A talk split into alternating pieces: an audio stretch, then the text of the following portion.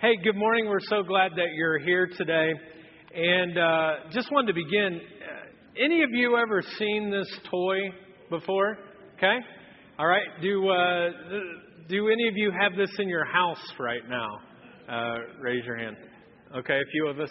Well, this um, this is my daughter Jordan's, and she said, "Dad, you can just borrow it today." So uh, that's what I'm doing. I'm borrowing it, and uh, it's interesting.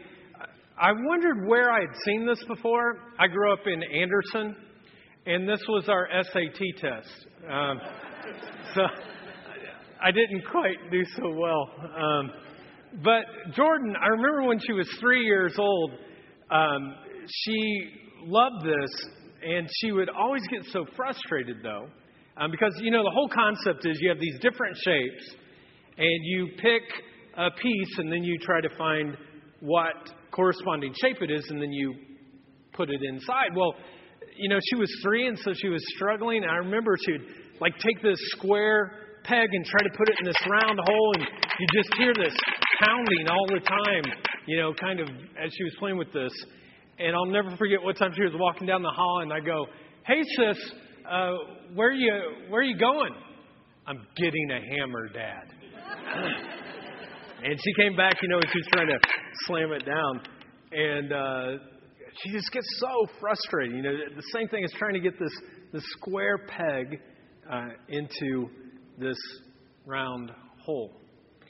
And you know, uh, this toy, it reminds me of millions and millions of people's lives. I mean, there are many people who walk through life and they walk through life and they're trying so hard to get this square peg into this round holder. There's a guy in the Bible by the name of Solomon. He was the richest and wisest man in the Bible. He was so wealthy, he kind of made uh, Bill Gates look like me. um, and I mean, he just had every resource at his disposal. It was all right there. He could do anything. And he decided that he was going to go on a quest to try to find out if there was stuff on the earth that he could take to fill a hole in his own life, to fill a hole that was in his heart. In fact, he tried, as he put it this way, he said, I tried everything under the sun to see if it would fill the hole in my heart. He tried music, he tried sexual encounters, he married a thousand women, he tried power, he had the best food, the best wine, the best parties available to anyone. But the, at the end of it all, he said, You know what I discovered? He said, This is what I discovered. After I tried everything, this is what he said. It's all meaningless. It's like chasing the wind. It's like trying to cram this square peg into this round hole. It just doesn't quite fit. And what he discovered was that deep inside every single human being there is a God like shape. Look at what he wrote a little bit later on in Proverbs. Proverbs is uh, a book in the Bible. It's in the Old Testament, the first half of the Bible. It's just a book of a whole bunch of wise sayings. And this was what he learned at the end of his life. He, he learned this. He said, What a person desires is unfailing love. What a man desires, what a woman desires, is unfailing failing love. Now, don't you sense that that is true in your own life? In the life of people around you? We think that maybe if we could just fill this hole in our heart with this thing called love, that everything else would be all right. I mean, our culture tells us this all the time with love stories. We find it in books. I mean, have you ever noticed the love story you know, shelves are filled, they're like weighed down with all of these stories. We see it with movies, and we see it with love songs. Just think about all the love songs that have ever been written through the years. You know, love songs that kind of pledge devotion like this Ain't no mountain high enough, ain't no valley low enough, ain't no river wide enough to keep me away from you. I'm like, just get a restraining order, you know? and then one of my favorites is from uh, Trisha Yearwood. If you ever leave me, baby, you would take away everything good in my life. I'm thinking, get a life. You know? Like, if He is everything in your life, maybe the most appropriate thing you should do, the more accurate song you should sing, is looking for love in all the wrong places. Maybe that's the one. We see it in movies too, don't we? How many of you ever watched uh, the movie that came out a few years ago, but it's like a classic movie, um, Jerry Maguire? Anybody? Anybody ever seen that one? Some guys are like not going to raise their hand. I'm too cool, man. I ain't doing that. Exactly. There's nothing wrong with that. Uh, and, and if you haven't seen it, just turn it on TNT or TBS. They show them all the time, man, because everybody wants to watch that. Now, in this movie, if you remember, there were like three lines that were most memorable. The first one was, "Show me the, show me the money." Uh, the second one was, "You had me at." You had me at hello. And then the last one that struck me the most is when Tom Cruise looks at Renee Zellweger and they have this moment and he looks at his wife and he says, You what? Complete me. There was like a whole bunch of women's voices and one male. I don't know what that was, but you know, like, you complete me. Now, let me tell you something. My wife Jennifer and I will celebrate 20 years of marriage this July. Thanks, cool. We made it that far. And we dated for a couple of years before that. And she's my soulmate. She's my best friend. She's the person that I like to spend time with more than any other person on planet Earth. I look forward each evening to pulling up to the drive and walking into the house and, and seeing her and the two of us greeting each other. But make no mistake about it, folks, she doesn't complete me. She doesn't. And I know this might shock some of you, but if you ask her, she would say, He doesn't complete me either. You know? I know it's a shock. It's like the, the woman who said, I thought I had married Mr. Right, I just didn't know his first name was always. You know? You see, to expect another person to complete you, to expect a relationship to kind of fill something in your heart, is setting that relationship up to fail and to frustrate you, and the expectation is both unfair and it's unrealistic.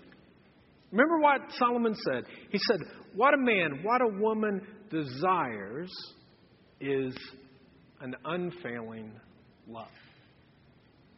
And to hope for and to expect imperfect people. You realize that's the only kind of people that God creates, right?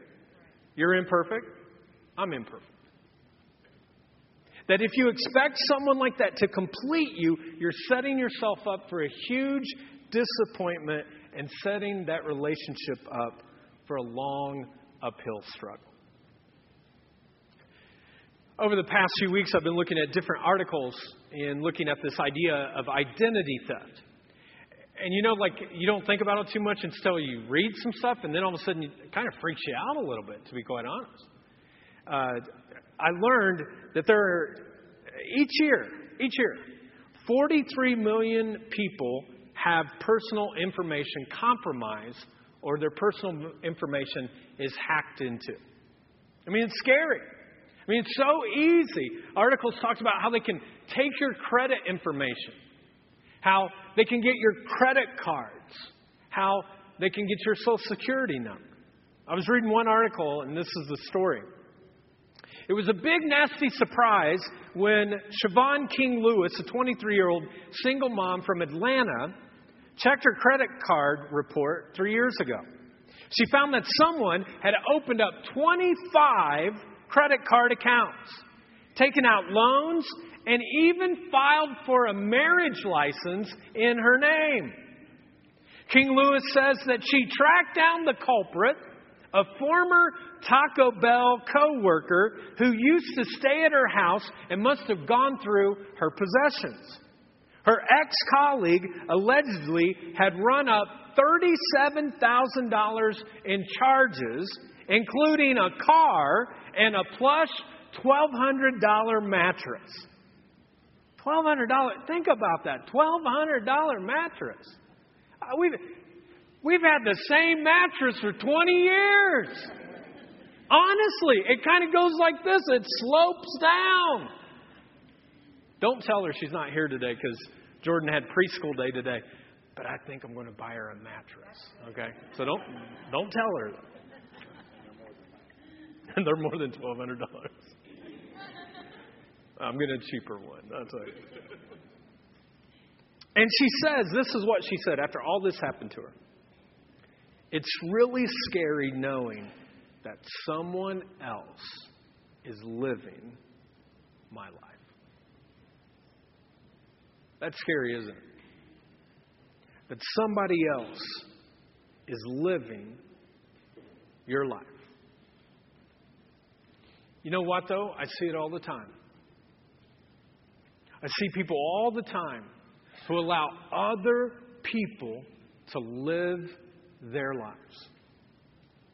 I watch high school students who will do about anything and turn into anybody in order to be accepted by a certain group or a certain guy or a certain girl.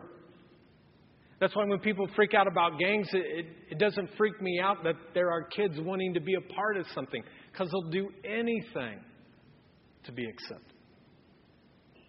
Why do you think people readily give up their bodily, their body sexually speaking, and they hook up?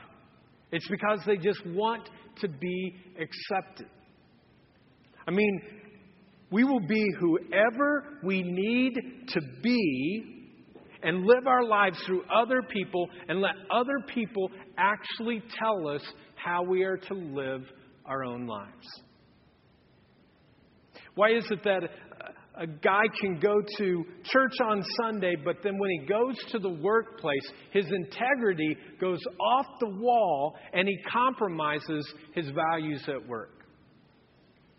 Why do we care so much about what people think about us or what they say about us? Why do so many relationships find themselves being in codependent patterns? Because they just have this need to be needed.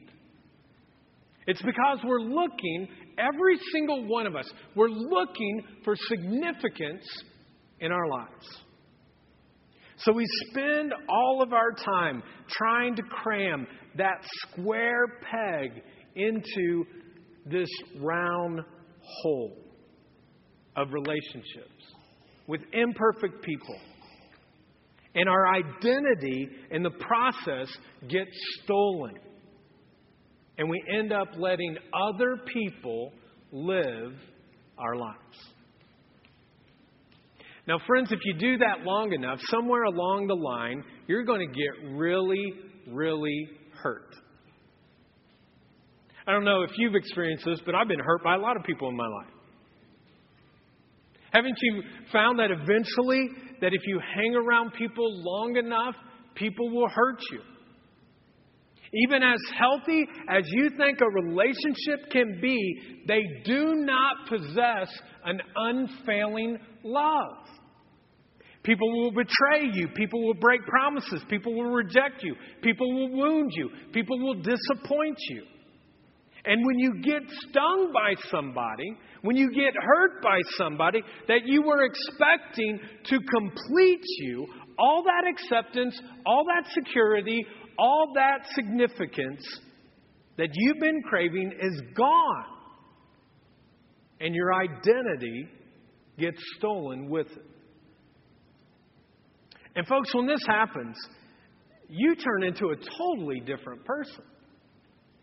A totally different person. And the reason when this happens, you get robbed. And I think the biggest robber in relationships is one word, and the word is bitterness. You just become a bitter person.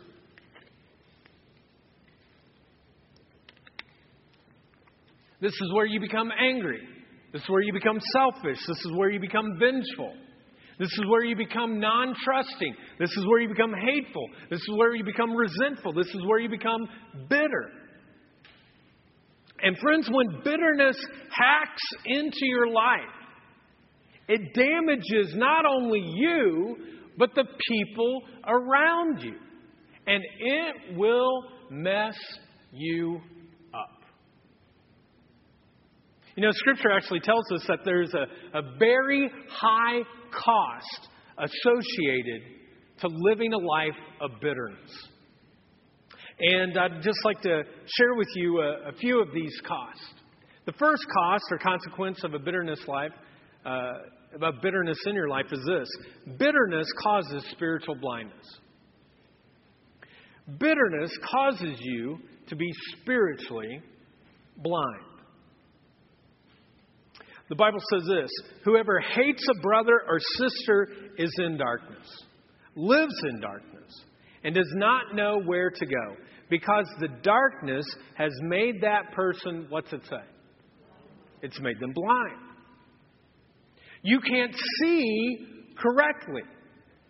And you can't love God the way that He wants you to love if you have bitterness in your heart. Because when you hold on to a grudge, you become blind. You see, this is the thing, folks. You cannot love God and hold bitterness in your heart at the same time. Something will drop, and it's usually God. You spend your whole life then in the dark. Here's the second cost to holding on to bitterness. Bitterness blocks God from forgiving me. Bitterness blocks God from forgiving me. Folks, if you dwell on bitterness towards someone else and you refuse to let it go, it will block God from forgiving you. I didn't say it, Jesus did. He put it this way For if you forgive others when they sin against you, your heavenly Father will also forgive you. But if you do not forgive others their sins, your Father will not forgive whose sins? Your sins.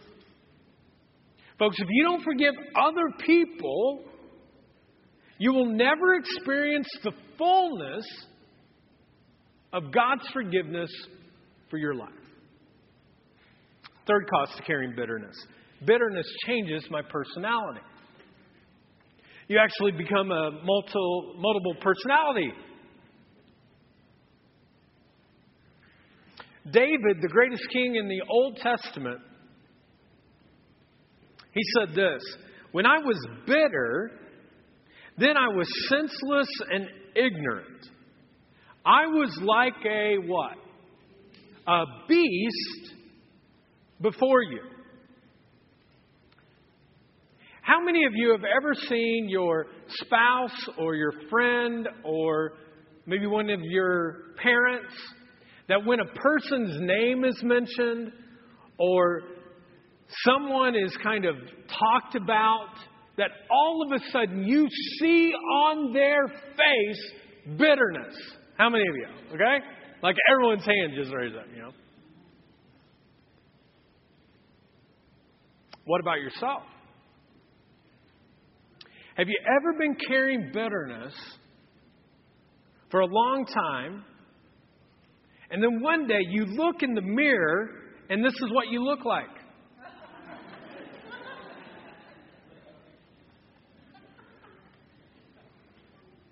Folks, when you become bitter, you look like a beast. You may not look like a beast to everyone else. no, you do look like a beast to everyone else. Some of you thought you were getting off. No. They see it in your heart and they're like, oh, they're bitter. Ugh. You just taste bad. And bitterness changes who you are and it leads you away from God and it leads you into all kinds of trouble. And to top it off, folks, you're just not fun. People don't want to be around a bitter person. I don't want to be around a bitter person. Last thing. This is why I learned about bitterness. Bitterness destroys my health. It actually has a health component to it. Scripture states this some people die in the prime of life with everything going for them. Others die bitter and never getting a taste of happiness. I was reading some medical studies this week, and they actually have shown that when people come in and they complain about a joint ache or a stomach ache, that one of the things that many physicians realize is that there's nothing physically wrong with them. They just have bitterness and anger inside them. And they're carrying it around, and they come in and they want a diagnosis, and doctors, they wish they could just say, Why don't you just deal with your bitterness? I read one study where they just gave placebo pills. Wasn't anything. It's like sugar candy. They gave it to people. Oh, I got a joint ache. I got a stomach ache. And all of a sudden they think in their head that it's gone. But it doesn't last long because the bitterness hasn't left and they come right back in again. It can destroy your health. If you're not careful, folks, bitterness can actually kill you. I'll never forget being at the bedside of this old, bitter woman who was dying. And all of her kids were around the bed and they're crying. And I'm like, she's bitter. And I remember we buried her. And I thought, you know, on her tombstone, honestly, like if you were honest about this woman, you would say she lived and died a bitter person. How many of you want that on your tombstone? He lived, she lived, and died a bitter person with a bitter heart. So, if bitterness can cause all of this damage, then how do we overcome it? How do we overcome bitterness that robs us of relationships? Well, the answer is very simple, but applying it is very, very difficult. And the answer to how you do this, how you overcome it, you're not going to like it, but here it is. You choose forgiveness. You choose forgiveness. At the heart of forgiveness is letting go of resentment. You forgive folks, not for the other person, you forgive for yourself so that you heal. And you don't seek revenge. It's about giving up your right to get even. We all want to get even. But forgiveness says, I'll give up my right to get even. I'll trust that God will bring about his justice no matter what. Same thing I noticed in this celebration as I noticed the first one. When I get to this point of forgiveness, people start getting antsy. And you know why that is? Because some of you would tell me right now, I hear what you're saying, but you don't know how much they hurt me. They like really, really hurt me. My mom hurt me. My dad hurt me. My ex spouse hurt me. And let me just say this if you keep on hanging onto, uh, onto unforgiveness, they will keep hurting you again and again and again and again. I know people who, for 20 years, have held on to some hurt. And every time they'd raise that person's name, they would just get hurt again and again and again because they're reliving it, hanging on to bitterness toward that person. My girls right now, they're, they love this new movie that came out recently called Frozen.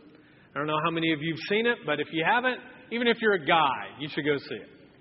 But in that uh, movie, there is a song. It's kind of become the most popular song. It won all kinds of awards. And it simply says, Let it go! Let it go! That's what some of you need to do today. Let go of the anger. Let go of the bitterness and be set free. Now, some people will say, well, not only should you forgive, but you also should forget.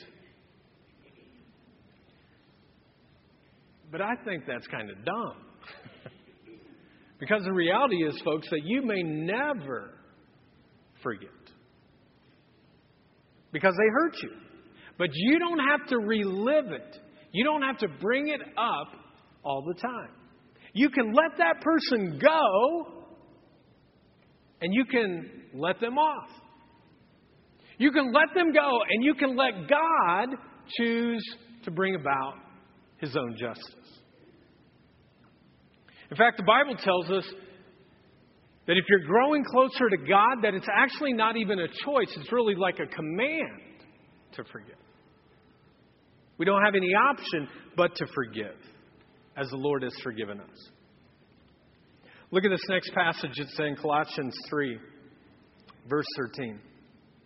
You must make allowance for each other's faults and forgive the person who offends you. Remember, the Lord forgave you, so you must what? Forgive others. Any of you have a neighbor that just like ignores you? Just just raise your hand. First celebration, no one raised their hand. I'm like, is it like me? Or do all of you live in like these wonderful places? I just assume most of you were liars at that point, you know, that you just, you were just lying. But, uh, you know, there are neighbors that you'll try to wave at them, like you're driving by and you wave at them, and they're like, never wave at you. Or there's a neighbor that, you know, you try to go and you try to build up a conversation. I've done this before. I've gone up to a neighbor and I wasn't like, you know, all on them and freaking them out. I was just being cool, Chris, you know. I was like, hey, what's going on? And pretty soon they just turned their back and they walked away.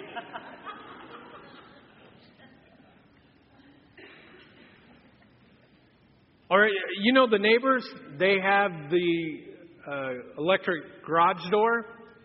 And so the garage door goes up, they go in, and then it's like it's barricaded. Like you never see them. They're just there. Well, a few years ago, we had a neighbor like this. He never waved. I mean, I'd wave, you know, just never wave. One time I told Jen, I was like, wave at him. She's like, I'm not waving at him. I'm like, just wave might help, you know?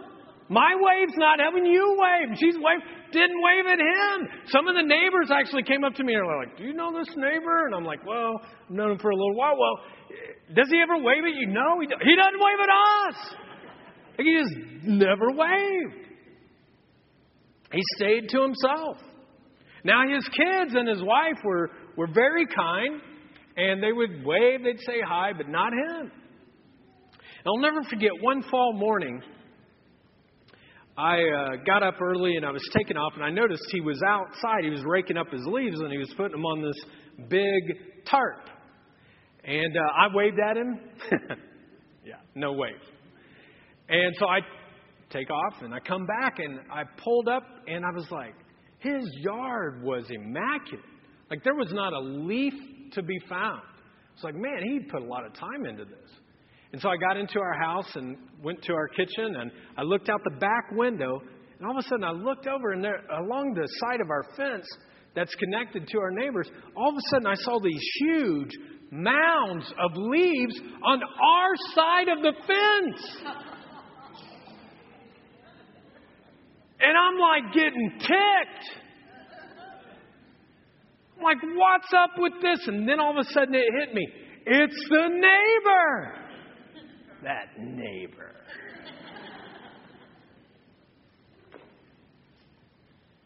And I started getting bitter and mad and angry. In fact, this went on for days and weeks. In fact, I got some people in the church, other leaders. I got them bitter at my neighbor, man. I was like, "Can you? I can't believe you. You know, he did this." And finally, somebody in the church said, "Man, you just got to confront him." I was like, "Yeah." So I picked up my cell phone. You know, I found his number in our little uh, home association thing. Never called it before. I'm calling it. And all of a sudden, I get this prompting that says, Chris, it's just leaves. It's just leaves. Instead of becoming bitter, Chris, forgive and build a relationship. And I was like, I don't think that's really from God. Let me. So I did something bold. I went over to his house and I said, Hey, I wondered if you would uh, knock on the door. Did the whole thing. He came to the door. I was surprised. And said, Hey, would you like to go to lunch sometime? He's like, Yeah. I said, Well, I'll buy. He's like, Oh, yeah, I'm coming. I never thought he'd go to lunch. Now, you know, sometimes stories end with this remarkable thing. I brought him to Jesus, you know. It was the most awkward lunch I've ever had in my life. I sat there in Applebee's thinking, please, God, you know what? Bring someone in here to interrupt this lunch. You know, would there be an emergency? God, would someone die in the church right now? No, I'm not just joking. And see, some of you are like all holy, like, oh, I would never, you know, yeah, right. But it was bad. We never became best buddies. In fact, eventually he moved away.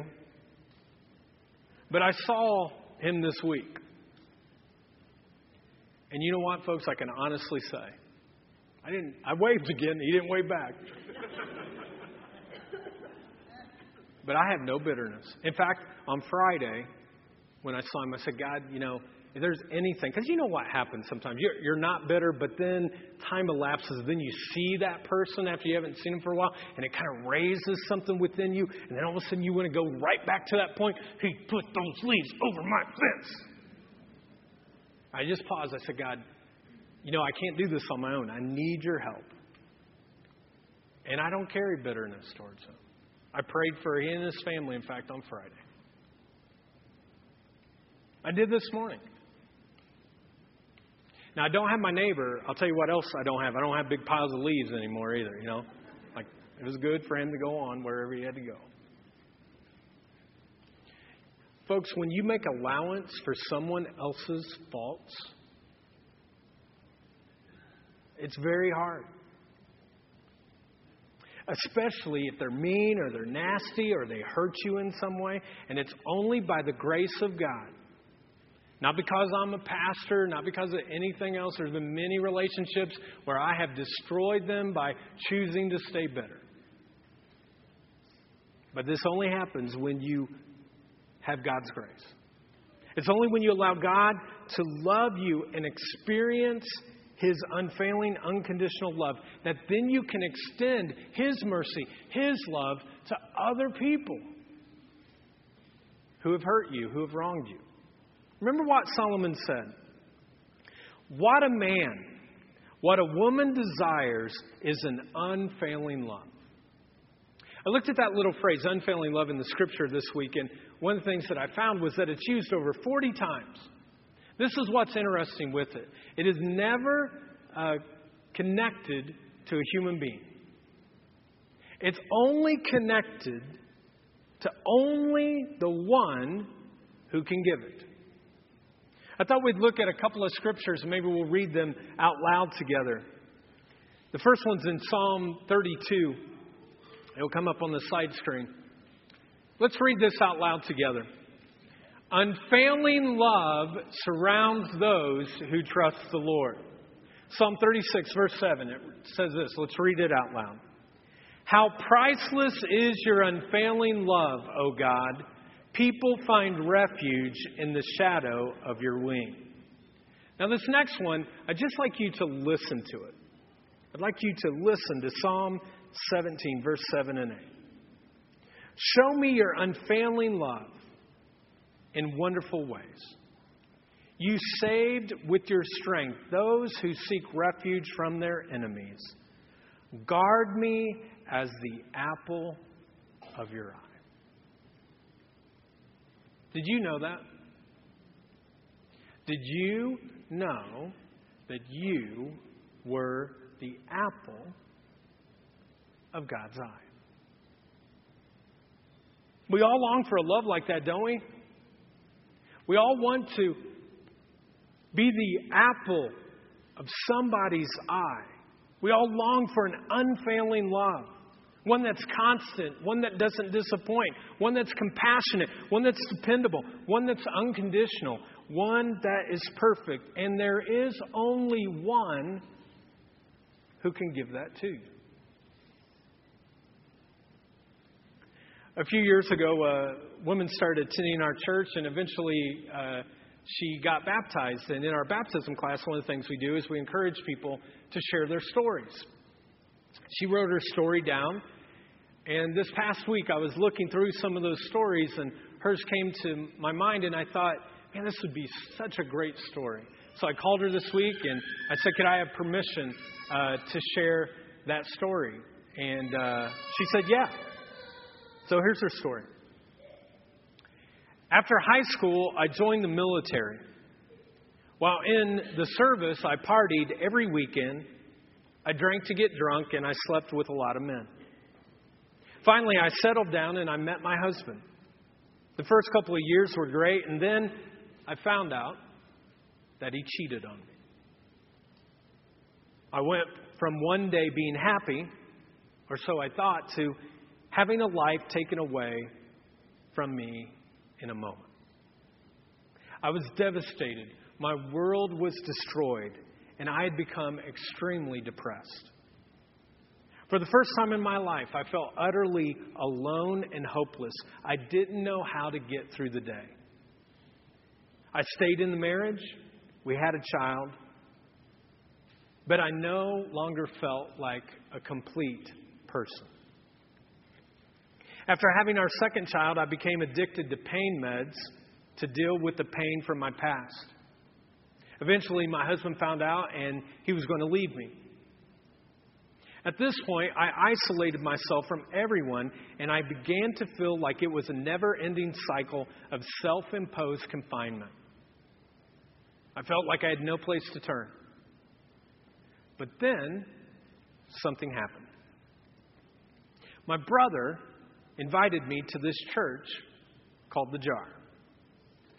And for the first time in my life, I learned about true forgiveness. I learned that God forgives and that I had to forgive myself and my husband and everyone else who had ever hurt me if I wanted to receive forgiveness for the pile of sins in my life. As I've done this, I've started to live a happier and healthier life for me and my family. I've learned not to hold on to guilt. I've learned not to judge or to hold grudges because it's way too exhausting.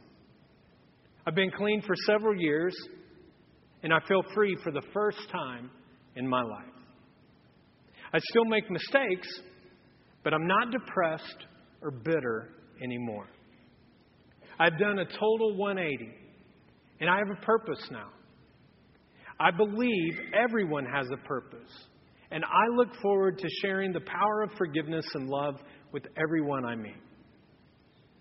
Thank you, JAR family, for investing in me. Folks, that's what unfailing love does. I think that's why Paul, who wrote over half of the New Testament and is considered one of Jesus' closest friends, he prayed one of the most fervent prayers for a church in a city in the town of Ephesus. It's a prayer that I would encourage you to cut out, to put it on your dashboard, to put it up on your mirror. And this is the prayer that he gives to us. I pray that from his glorious, unlimited resources, he will give you mighty inner strength through his Holy Spirit. And I pray that Christ will be more and more at home in your hearts as you trust in him. May your roots go down deep into the soil of God's marvelous love. And may you have the power to grasp, to understand, as all God's people should, how wide, how long, how high, how deep His love really is. May you experience the love of Christ, though it is so great that you will never understand it. Then you will be filled with the fullness of life and the power that comes from God. Friends, when you get consumed with bitterness, you will never fully understand the amount of love that God wants to pour into your life. You'll never really get to know God. You'll never really get to understand your true self. And we go through life looking for acceptance and security and significance all the time in all the wrong places. I think that's why Paul prayed this prayer that we just looked at. Because this type of love, folks, it's not found in people. People wreck relationships. God restores relationships. People break promises. God keeps all of his promises. People put conditions on their love. God's love is unconditional. So Paul says, I pray that you will be able to grasp how high, how wide, how deep, and how long the love of God is. And when you do this, folks, then you discover what your true identity is. Because you were created to be the treasured child of the Most High God. That's who you are. Let's look at this next verse in John chapter 1, verse 12. It says this But to all who believed him and accepted him, he gave the right to become children of God. Now, I wonder if you see the mathematical equation in this verse. The equation goes like this that if you believe and you accept, you become a child of God. That that could be your identity today. The Bible says that all you have to do is to believe on him as the Son of God, that he was born, that he died, that he was raised again, which we just celebrated last week, and that he's coming back again. And then you believe that he was the substitution for your sin, that he took your pile of sin and he said, Put it on me and we're set free. And we accept His grace freely in our lives. Friends, you can't get more accepted than that. You can't have more security than that. I don't care how many 401ks you have, or houses, or boats, or whatever. Nothing creates that security like Christ. And you can't have any more significance than that. I'd like us to read this next verse. I'd encourage you to memorize it. It's 1 John chapter 3 verse 1. It'll come up on the side screens. Let's read it out loud. How great is the love that the Father has lavished on us, that we should be called children of God, and that is what we are. Friends, your true identity is that of a child of God. in your heart is a God like shape.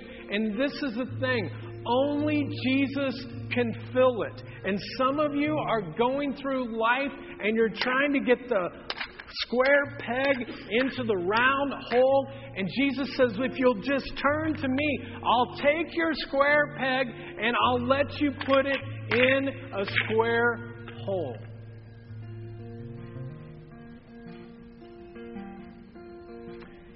You know, I was thinking about it this week. Jesus completes me. My wife doesn't complete me. My kids don't complete me. My call as being a pastor, it doesn't complete me. Jesus completes me, and He can complete you too. He wants His unfailing love to be the essence of your identity. You know, there have been a lot of great love songs that have been written, but there's one that we sing here as a church and it, re- it reflects God's love for us. And it's called How He Loves. And so I invite you to stand, and we're going to close uh, singing this.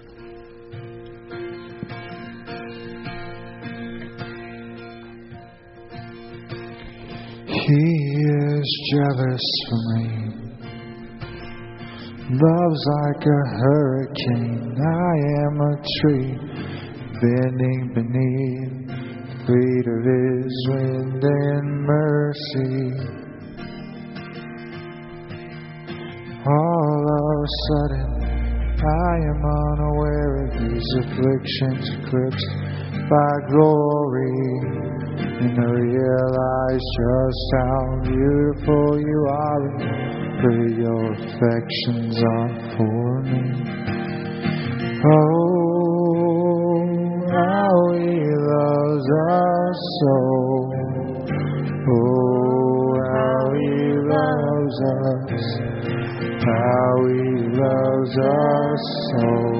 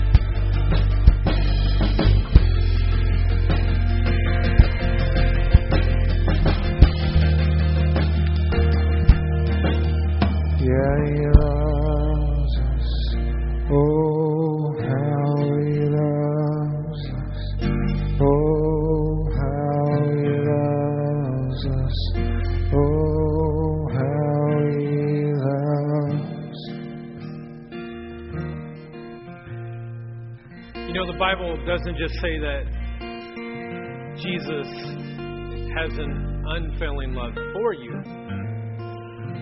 He actually proved it.